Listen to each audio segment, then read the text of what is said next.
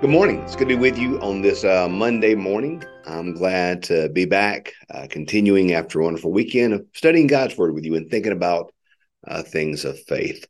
I told you last week when we wrapped up our prophecies um, of, uh, uh, of the new of the Old Testament that related to Jesus. Those were just a few of them. We looked at five last week, and of course, there are literally thousands more.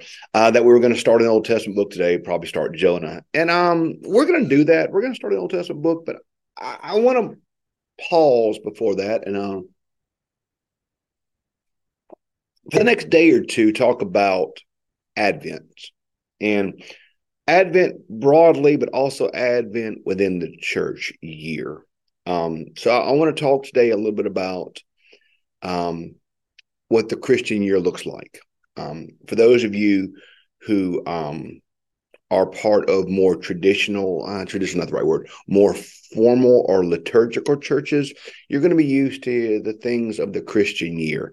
Um, for those of you that are in more uh, contemporary or less liturgical churches, this is going to all sound, unless you grew up in a more liturgical church, going to sound like really, wait, what are you talking about? Um, yesterday, um, Sunday was the first Sunday of Advent. Advent is a season, the four Sundays leading up to Christmas, where we prepare our hearts for the coming of Christ. Advent has two focuses to it. So today I want to talk about I want to talk about the Advent a little bit, but then I really want to, want to talk more about that Advent tomorrow. But I really want to talk more about the Christian year today and how it all fits together. But um, so Advent is broadly about the coming of Christ. And we think about Christmas because, yes, it is about preparing for Christmas. But if you look at the gospel lessons for the season of Advent, many of them point to the return of Christ because Advent is about waiting and preparation.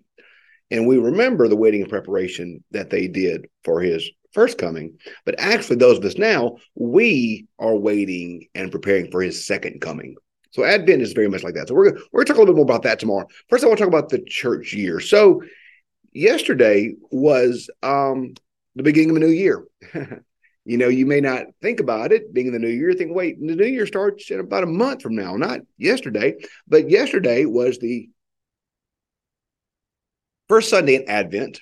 And Advent is the beginning of the church year. It, it, it is the season where, like I said, we prepare for Christ coming.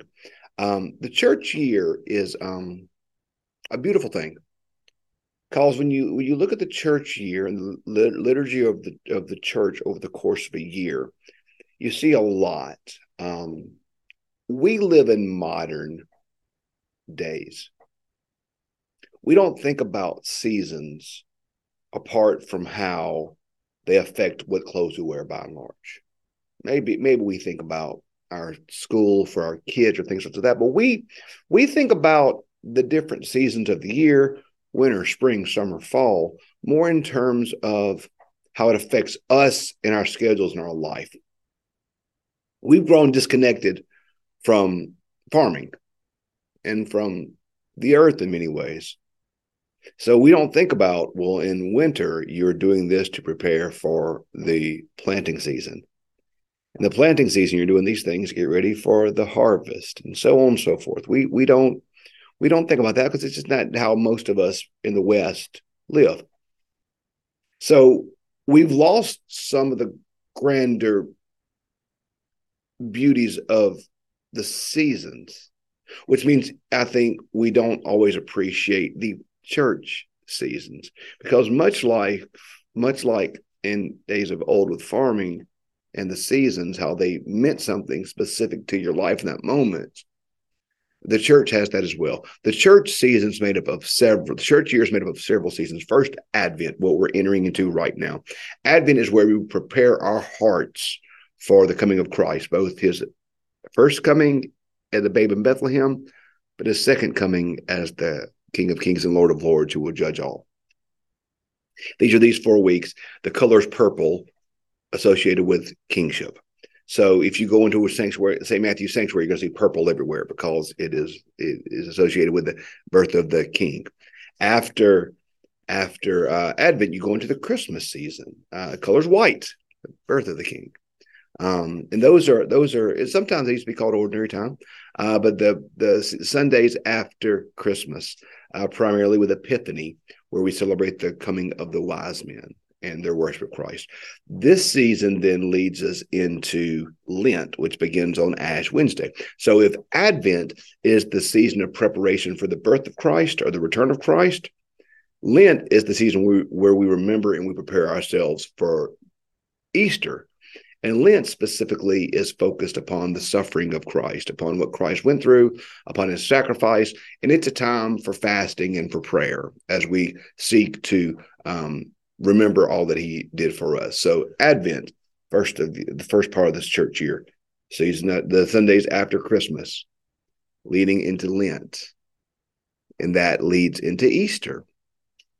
So Lent, much like Advent, is purple. Celebrate. Remember, they put purple robes upon Jesus, um, and um, and and so purple is the color of the season. Then we get to Easter, which is white, much like Christmas, we celebrate his resurrection.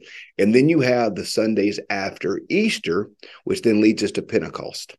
Uh, Pentecost is 50 days after Easter, where the Holy Spirit was given. And on Pentecost, it's red because you celebrate the so you celebrate the Holy Spirit coming. So Advent, preparing for Christmas, Advent purple, Christmas white, Sundays before Sundays after Christmas, leading to Lent. Those are white. Lent purple, then to Easter, Sundays after Easter, white, getting to Pentecost, red.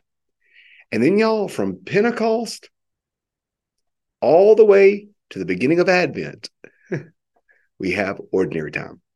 Our in the bulletin is called Sundays after Pentecost. The vast majority of the church year, y'all, is ordinary time. And I think that's a very appropriate thing because most of our life is ordinary. We have these high holy days of, if you will, uh, of Easter and Christmas, and those are awesome and significant. But most of our life is not lived in those moments. Most of our life is just lived in the drudgery and the the the regularity of our regular life, our ordinary time. So um, I think that's significant that most of the church year is lived ordinary, just regular run of the mill life. And it teaches us to find Jesus not just in the beautiful, but in the ordinary. Um, so you can also see uh, over this, you see how much this is about the life of Christ. So you see Advent kind of symbolize his birth. Lent signifies his suffering and resurrection in Easter. And then ordinary time signifies his lived out existence now through the whole, with, you know, li- living out, following him the, the power of the Holy Spirit. So preparation, Advent. Then you have uh, crucifixion, resurrection, Lent, and then the, in many ways the church, the church, the power of the Holy Spirit post Pentecost. So I, I, think when we see when we see um, how the church year fits together and how Advent plays a part in this, so Advent preparation leading to Christmas birth, Lent suffering leading to resurrection, Easter, Holy Spirit, Pentecost, leading to the church, ordinary time. You see the totality of the Christian life preparing, receiving, suffering, resurrection, living out daily. Um, so I think that's kind of cool. I, I, think it ties, I think this ties the church.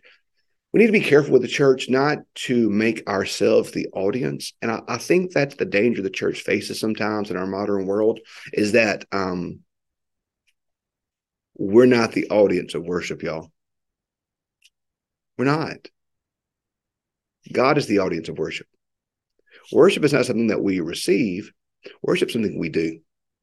So I like that when we ground our worship experience, not in the songs we like or, or, or, the scriptures we like, but we ground it in the life, the death, the resurrection, and the obedience to Jesus Christ, we really see something beautiful.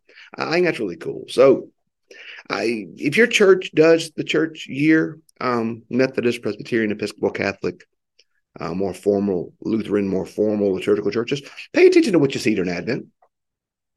Pay attention to the colors. Pay attention to the symbols. Pay attention to all these type things. Uh, don't, don't don't just ignore them, but but let them kind of wash over you and pay attention to what you see. And then if your church doesn't do the church year, um, see see how maybe you can learn more about it and see if you might find ways to be able to implement it into your individual life because I think you'll find it rewarding. So, um, anyway, I just wanted to talk a little bit about the church year today, and tomorrow we'll dig a little bit more into Advent. So, um, you know, I thought this could be a good exercise for us as we begin this um this time together. So, thanks for joining us today. I hope you have a great rest of your day, and we'll um see you tomorrow. Have a great day.